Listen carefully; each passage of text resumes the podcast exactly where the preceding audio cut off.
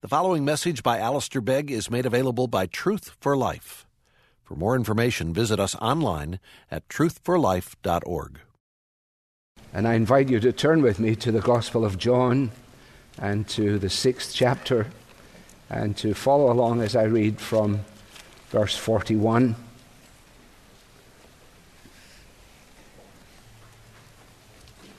John chapter 6 and verse 41. So the Jews grumbled about him because he said, I am the bread that came down from heaven. They said, Is not this Jesus, the son of Joseph, whose father and mother we know? How does he now say, I have come down from heaven? Jesus answered them, Do not grumble among yourselves. No one can come to me unless the Father who sent me draws him and I will raise him up on the last day. It is written in the prophets, and they will all be taught by God. Everyone who has heard and learned from the Father comes to me. Not that anyone has seen the Father, except he who is from God. He has seen the Father. Truly, truly, I say to you, whoever believes has eternal life. I am the bread of life. Your fathers ate manna in the wilderness and they died. This is the bread that comes down from heaven, so that one may eat of it and not die. I am the living bread that came down from heaven. If anyone eats of this bread, he will live forever. And the bread that I will give for the life of the world is my flesh. Amen. And let's pause and seek God's help.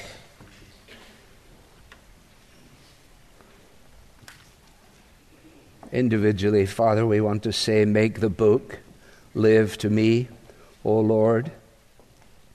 Show me yourself within your word.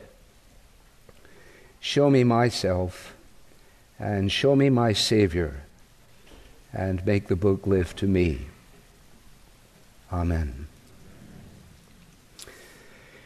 In 1977, which of course some of you have no knowledge of, in 1977, the BBC presented a documentary series. I don't know if ever it made it across the Atlantic Ocean, but it was a series of 13 episodes concerning the religious quest of man. And it covered not only Christianity in its various forms, but it went through various comparative religions throughout a period of 13 weeks and it was called The Long Search. The underlying notion that gave rise to it was the idea that somehow or another men and women are looking for God and nobody knows where He is and God can't be found. And that underlying presupposition uh, lingers far beyond 1977. Indeed, we might say that it is the prevailing notion that when you talk to people today, they think along those lines. That somehow or another, if there is a God, he must be somewhere. I suppose I should be looking for him, but I tried once before and I couldn't find him. That kind of thing. At a far more mundane level, when you play hide and seek, and it's been a while since I played. But when you, I used to love it. But when you play hide and seek, when you teach your grandchildren how to play hide and seek, it is vitally important that everybody knows who's hiding and who's seeking. because when you try and explain to them that I, I am going to close my eyes, I'm going to count to 25, and you're going to go and hide, you got that? Yes. And so you count to 25, and somebody says, I'm over here, I'm over here. said, No, no, that's not the way it goes. You're hiding, I'm seeking. Let's try that again. Well, the Bible makes it really, really clear. In fact, the underlying notion is completely jettisoned by simply reading the Bible. You remember the scene in the Garden of Eden. The man and his wife hid themselves, hid themselves from the presence of the Lord and among the trees in the garden. But the Lord God called out to them, Where are you? And the man said, I was afraid, and I hid myself. That is the story. The story of a seeking God and men and women hiding from his searching gaze. It's the story of a God who takes the initiative. He reveals himself in word and in deed and in person. So that when you read the Bible all the way from the Old Testament and on, you realize that all these mighty acts of God, all these amazing things that are unfolding in history, are all pointing forward to the coming of the Lord Jesus Christ. So that when Jesus comes, as he does even in this passage here, as we'll see later on, he's able to say to the people, you know, if you read your Bibles, you would understand what's going on. The prophets actually spoke about this. Now, we're picking up in 41 because we finished at 40 last time. And uh, we noted in that section between 35 and 40 what Jesus says there in verse 38 For I have come down from heaven, not to do my own will, but the will of him who sent me.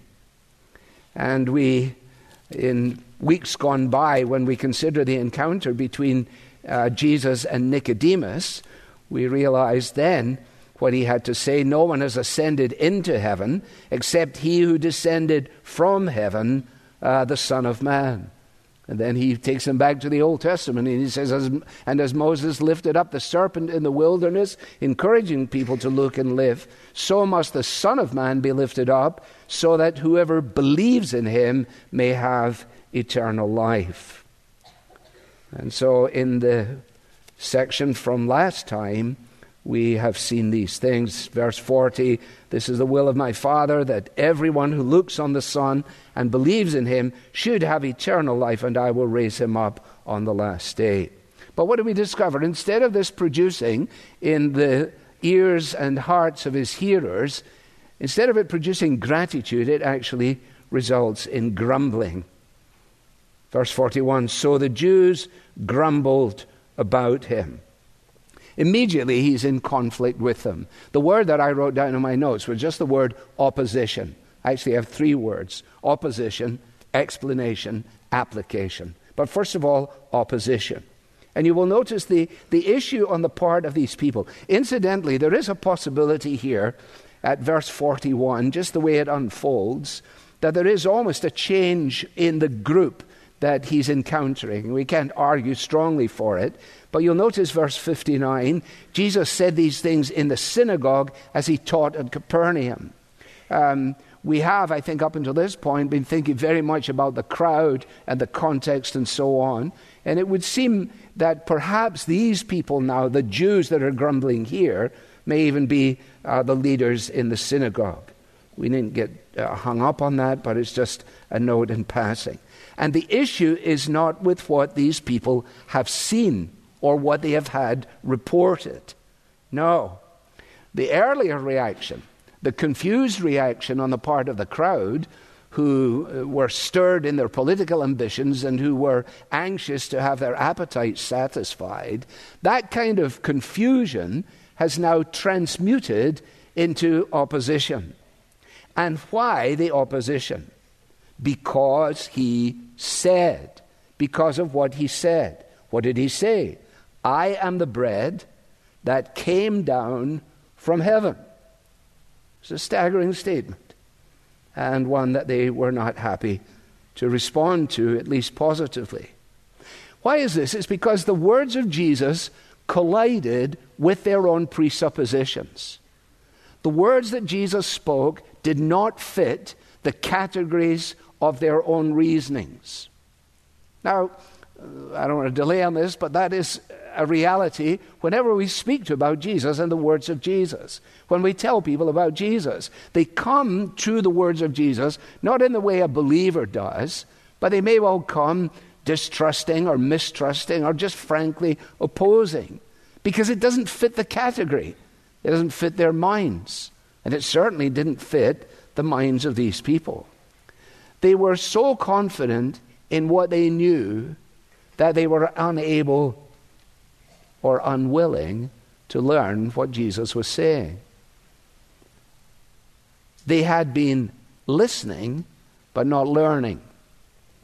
In, in the sound of silence, it is uh, people hearing without listening, but this is the reverse. This is people listening without hearing. You see, the way in which we listen to the Word of God really, really matters. How we listen. Whether we listen, if you like, with all the ears of our hearts. It's possible for us to listen critically, that our perspective is, I think I can probably disprove this or oppose this, to listen critically, or to listen resentfully, or to listen indifferently, or to listen hungrily. Uh, did you did you pray along with me? Is this your prayer? Make the book live to me. Then put your name in there. To me, O Lord. My name's Alistair. I want you to illumine this page to me. I want the Holy Spirit to pick the, the words off the pages of this book and bring them home to my heart. I'm not here to listen critically. I'm not here indifferently. I'm here hungrily. Peter, in the letter that we just uh, mentioned in passing earlier, talks about receiving the pure milk of the world like newborn babies. James writes, Humbly accept the word planted in you, which can save you. But look at what they said. Is not this Jesus, the son of Joseph? Whose father and mother we know. They're looking at each other and they're essentially saying, We know his parents. We know what street he lived on, if you like. We knew these people. Where does he get this from? How does he now say, I have come down from heaven? Now, what is it that angers them? What angers them is that he is clearly expressing his divinity. They're not angered by the fact that he's able to feed the 5,000. They're not even really concerned remotely about whether he walked on the water or whether he didn't. They are angered by the notion that they are being encountered by the living God. And again, when you speak to people, I find that people are not remotely concerned about whether Jesus was a good teacher or whether he lived or whatever he did. They'll talk about that till the cows come home. What they do not want to deal with is the possibility that he actually is who he says he is, that he is the bread that came down from heaven. I think they must have just said to one another, Look at him. You wouldn't pick him out in the crowd, would you? This is the son of Joseph. His father and mother we know. How does he say this stuff? I now come down from heaven. Well, 600 years at least before Jesus, the prophet Isaiah looks forward to the appearing of the Son of Man, the Prince of Peace, Jesus. And remember what he says about him. He had no form or majesty that we should look at him, and no beauty that we should desire him. He was despised and rejected by men. John 1 He came to his own, and his own despised and rejected him. So Jesus says to them, Well, I suggest that you stop your grumbling. Stop your grumbling. This is cue for my song. Come leave your house in Grumble Street and move to Sunshine Square. For that's the place where Jesus lives, and you'll be happy there. That's how we learned it as children. It's, uh, it's, it's terrible, these children references. It must be about age. I don't know what it is. But anyway, yeah, but that's what he's saying. He said, Don't grumble among yourselves. That's not going to prove anything at all. I know you can't naturally understand what I'm saying. That's what he's saying. I know you don't naturally understand this. It's perfectly natural for you to respond in this way. Perfectly natural. So maybe you're here this morning and came with a friend or something, and even now you're saying, goodness gracious, do these people actually believe this stuff? Because you're saying, I don't even have the, the slightest inclination in this way. That's the opportunity for me to bring Luther out again. Um, Luther, incidentally, Luther has grown over the years, as you can see. And uh, one of my colleagues uh, who saw the tiny little Luther that I had felt sorry for me. And in an act of great generosity, he gave me a real, almost life size Luther. And uh, and for those of you who wrote to me on uh, Reformation Sunday and said, Where was Luther? Uh, well, he was up the stairs, but I thought I'd bring him now because I want to read to you just a brief section from Luther's Bondage of the Will. We're talking about the fact that it is perfectly natural that you don't get the fact that I am the bread that came down from heaven. So it gives a lie to the idea that if you just tell people, you know, Jesus is the bread that came down from heaven, they're going to go, oh, yeah, that makes sense. No, they don't. Why is that? This is Luther. Nobody, nobody who has not the Spirit of God sees a jot of what is in the Scriptures. All men and women have their hearts darkened, so that even when they can discuss and quote all that is in Scripture, they do not understand or really know any of it. They do not believe in God, nor do they believe that they are God's creatures, nor anything else. The fool has said in his heart, There is no God. The Spirit is needed for the understanding of the Scripture and every part of Scripture. That takes us to the explanation. The opposition is understandable and the explanation is necessary. Look at verse 44. Having told them, don't grumble among yourselves. Incidentally, that's what their forefathers did. Uh, the whole manna thing in the wilderness, you remember, for 40 years. And they grumbled in the wilderness. They got fed up with it. They disdained the bread that God had sent to them. And now he's looking at these people and he's going, You're doing it again. Here I'm offering you the bread that comes from heaven and you're not interested in it either. So let me explain to you. Verse 44 No one can come to me unless the Father who sent me draws him. In other words, our stubborn will, the, the, the heart, our, our resistant heart, has to be overcome by the love of God which is displayed fully in the Lord Jesus Christ. It is the love of God which comes to overwhelm the human heart, presenting to us Jesus not as simply someone who existed or did amazing things, but as someone I need, just like I need my breakfast. How is that ever going to happen? Well, only, he says, as the Father draws us.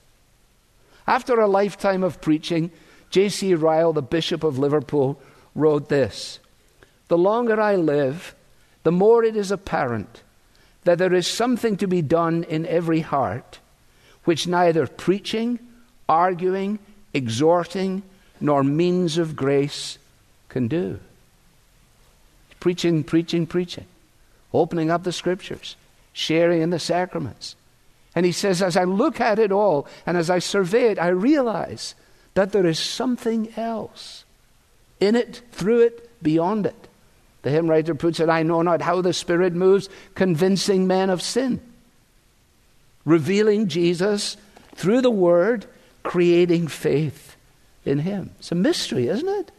I mean, if we were all to have an opportunity, those of us who believe, to tell the story, some of us say, I don't understand how it is that I actually listened to anything in that Sunday school class because I was the most unruly character in the Sunday school class. How did anything actually not just penetrate my ears, but penetrated my heart? Why did I even care to ask about what it means to be a Christian? How old you have to be to be a Christian? Someone else says, Well, I went most of my life without any consideration of that at all. I was actually very happy I used to come around, I listened. I never sang any of the songs. I thought they were no good. I didn't understand very much about them, but it was a pleasant time.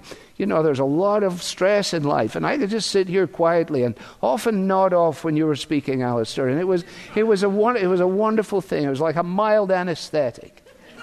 And then, and then, but I want to tell you, I don't know what happened, but suddenly your preaching got better.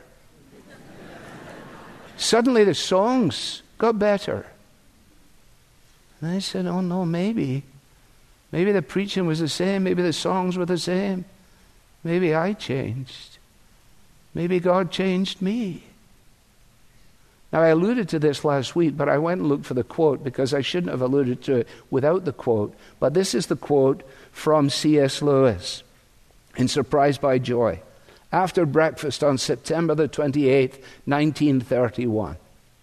When we set out, I did not believe that Jesus Christ was the Son of God. But when we reached the zoo, I did. I had not exactly spent the journey in thought nor in great emotion. Emotional is perhaps the last word we can apply to some of the most important events. It was more like when a man, after a long sleep, still lying motionless on the bed, becomes aware that he's now awake from death to life, from darkness to light. The fog had lifted, and the sun was now shining bright. I know not how, but I know this, says Jesus, that no one can come unless the Father draws him. I say to you again the secret, disin- the, secret disinclination of the human heart needs to be overwhelmed. And when it is overwhelmed, it is not against our wills, but it is in the inclining of our wills. It is, it, it, it is such a reality that even the person is surprised by it in themselves. If not in the moment, certainly in looking back. You look back and you say, But if I had never done that, if I had never been there, if she had never given me the book, if they hadn't invited me to that study, whatever it is, trace it all the way down. And you'll find yourself here in verse 44 of John chapter 6. The Father drew me, He created a real desire in me, a desire that I'd never had before. A desire to trust Jesus, a desire to know Jesus, a desire to come to Jesus. Don't fall for the idea that somehow or another there are people out there who want desperately to come to Jesus and God's not going to allow them.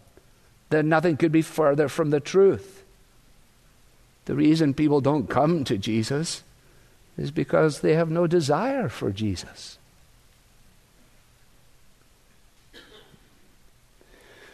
You remember actually, well, maybe you don't, but in, in the story of Joseph, there's a, there's a wonderful moment in relationship to this sort of notion when the brothers they're responding to the fact that, he, that their father loved, loved Joseph more than he loved them. And, and it says that when the brothers saw that their father loved him more than all his brothers, they hated him. And they could not speak peacefully to him. Why could they not? Because they would not. They could not because they would not. How often would I have gathered you as a hen gathers her chicks, but you would not come to me? You wouldn't come. He can't come because he won't come. Now, here's the point, and we're just we're we, we're we're embedding ourselves in this notion at the moment, and it is vitally important. I think God has stopped us here for this very purpose, so that we might be very clear. Left to our sinful selves, none of us would choose salvation. Left to our sinful selves, we wouldn't choose salvation. People don't do that. You should have noticed. They'll come to a Christmas concert, but if you press on them that Jesus is the gift that they need to receive, say, No, no, no, no, I, I know you're into that kind of thing, but I've no interest in your gift at all. Left to ourselves, we would all respond in that way. That is why we need to be drawn. And you will notice that the drawing of the Father, I say it to you again, is not against our will, but it is through our will by creating a new principle within us. Verse 44 is so clear. It is the Father who sent me, says Jesus, who draws. The God who sends Jesus for souls is the God who is drawing souls to Jesus. You see, when we believe in Him, when we look to Him alone, when we find in Him a promised rest for our souls, that, you see, is the sure sign that the Father has drawn us. How do we know the Father has drawn us? Because we believed. Because by nature we don't believe. Who believes? By nature we grumble. By nature we're in opposition. Then what is the explanation for the change in the life of a person? How do we explain Saul of Tarsus, the great enemy of Christianity, hates the people, killing the people? Now he's among the people. How in the world did that happen?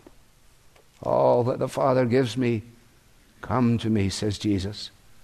And whoever comes to me, I will never turn away. Now, the life into which uh, we are brought is not only a present reality, but it is a living hope. That's the repetition that you find there in being raised up three times, verse 39, 40, 44. And he says, you know, if you folks would consider the prophets, it is written in the prophets, and they will all be taught by God. Uh, whether he has uh, Jeremiah 31 in mind, I will put my law within them, and I will write it on their hearts, or Isaiah 54 13, all your children shall be taught by the Lord. The confidence of heaven is in the Bible. The confidence of heaven is in the Bible. Remember in that great story that Jesus tells of uh, Lazarus and the rich man. And uh, the rich man is greatly concerned that uh, he has gone to, uh, to hell and he needs to send somebody uh, to alert his brothers to the predicament. And Jesus says, Well, you know, if they would read their Bibles. Oh, no, he says, No, no, no, no, no, we're going to need something more than the Bible. If somebody could actually just, just go to their house or something. And Jesus says, Listen, if they will not listen to Moses and the prophets, if they won't listen to their Bibles, they won't even believe if someone rises from the dead. Guess what? Here we are. The confidence of heaven is in the scriptures. Luke 24, you fast forward to post resurrection, and the fellows are walking along the road. Jesus comes alongside them. And, and he says, What's going on? And he said, Oh, it's been an amazing few days in Jerusalem. He says, what, What's been going on? And they say, Are you the only person in Jerusalem that doesn't know what's been going on? They don't realize that Jesus is with them. Remember what he says? Oh, foolish ones, how slow of heart you are to believe all that the prophets have written. And beginning with that, he led them in a Bible study that we would all like to have heard. Everyone who has learned from the Father, he says, everyone who has learned from the Father comes to me. Comes to who? To Jesus. So that means that people say, well, yeah, I, I believe in God. I believe in God the Father, but I don't believe in Jesus. You have to say, no, you don't believe in God. Why? Because of what it says in the Bible. Everyone who has heard and learn from the Father comes to me. That's why in the, in the Mount of Transfiguration and at his baptism, the heavens open, and the word of the Father is, This is my beloved Son. Listen to him. That's what it says. This is my beloved Son, in whom I am well pleased. This is my beloved Son, who pleases me. Listen to him. Whoever does not honor the Son does not honor the Father who sent him. And then he says, almost parenthetically, I think in order to stop people from saying, well, I can have an intimate knowledge of God without that, uh, somehow or another, I've got my own access. And he says, Not that anyone has seen the Father, except he who is from God, he has seen the Father. Jesus is the only one who has seen God, and no one can enjoy a personal, intimate knowledge of God apart from the revelation that is found in Jesus. That's why when we get forward into John 14, if we ever get there, and Philip says, Show us the Father, and that would be perfect. And Jesus says, He who has seen me has seen the Father.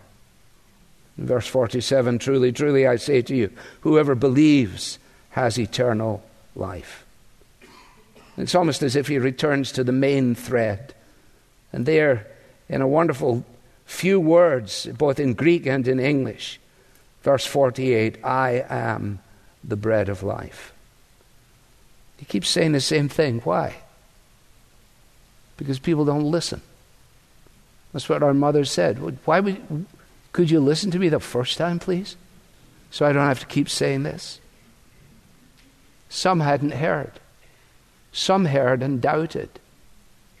Some heard and disputed. Nothing's new. That brings me to the final word, and we just a, a word or two on it application. Um, what shall we say by way of application? Well, first of all, that we need to notice a very important contrast that he points out. Verse 49 Your fathers ate manna in the wilderness, and they died. And they died. In other words, what God provided for them there was not sufficient to address their mortality. And here's the contrast. Verse 50 this is the bread that comes down from heaven. I don't know if this is legitimate, but I like to think that Jesus, when he said, This is the bread that comes down from heaven, says this This is the bread. He's not saying, This is the bread. This is the bread. Of course it is. He just said, I am the bread. This is the bread that comes down from heaven. And everyone who eats of this bread will actually live forever.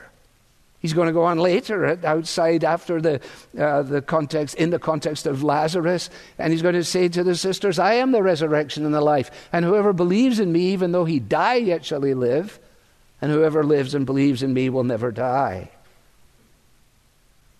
Can stop? Who can stop the cortege as it, go, as it goes to the grave? I thought about it this week. I thought, what an amazing thing that must have been for the lady. Remember the widow? widow of Nain, and her son had died, and she only had one son. And Jesus comes on the situation and he finds that the woman there is despondent and the son is in, is in the process of, of going, going to the grave. And he stops the procession and he raises a man. Who can do this? Only one person. Well, he didn't do that for my mother. He didn't do that for your Aunt Mabel or whatever it might be. No, but listen, he's going to do it. I will raise him up. I will raise her up. I will raise her up. Present reality, future hope. And God's word is the key by way of the invitation that comes. I am the living bread that came down from heaven. If anyone eats of this bread, he will live forever. The instrument that God uses is His Word so that we might come with faith. You see, because when I teach the Bible to you, it either becomes an instrument of life or it becomes an instrument of death.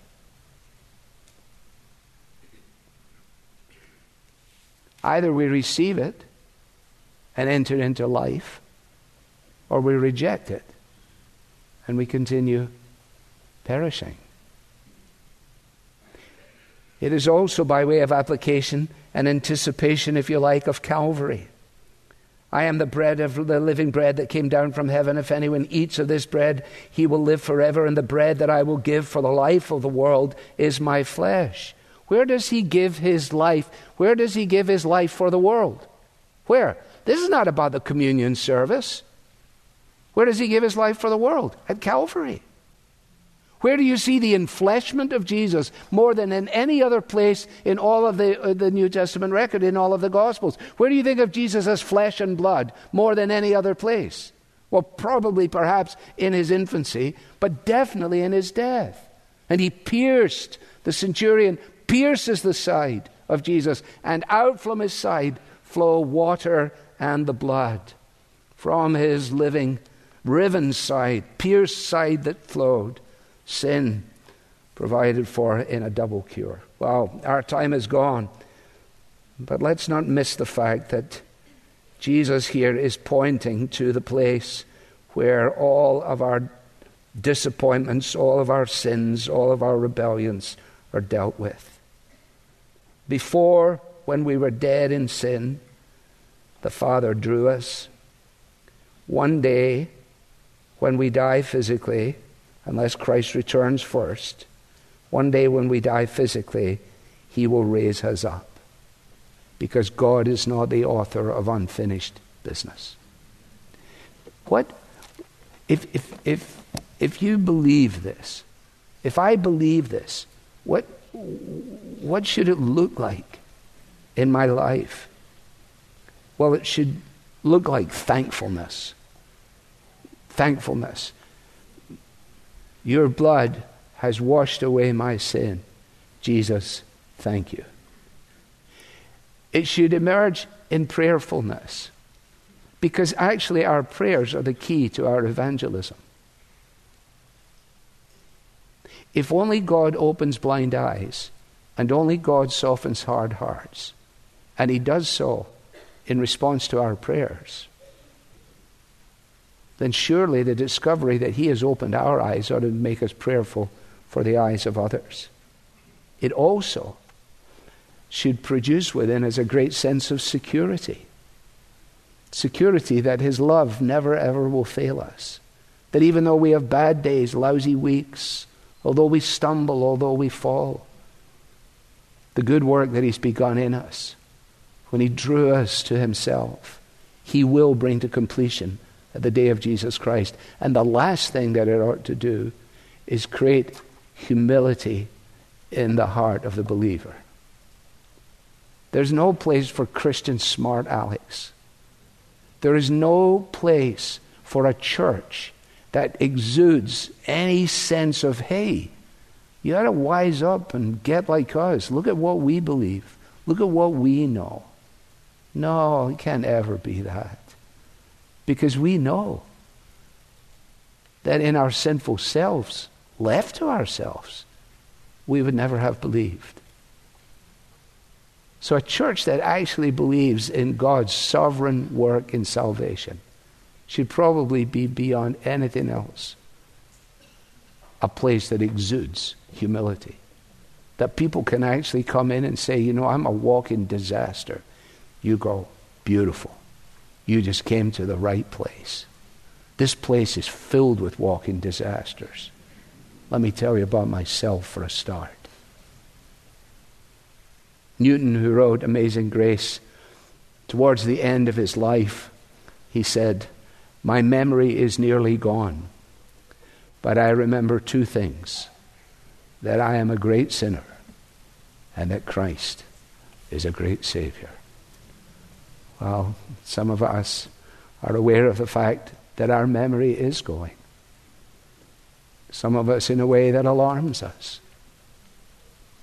But should it go completely, rest in this that having been drawn to Christ, you are safe in Him forever, and He will raise you up on that day.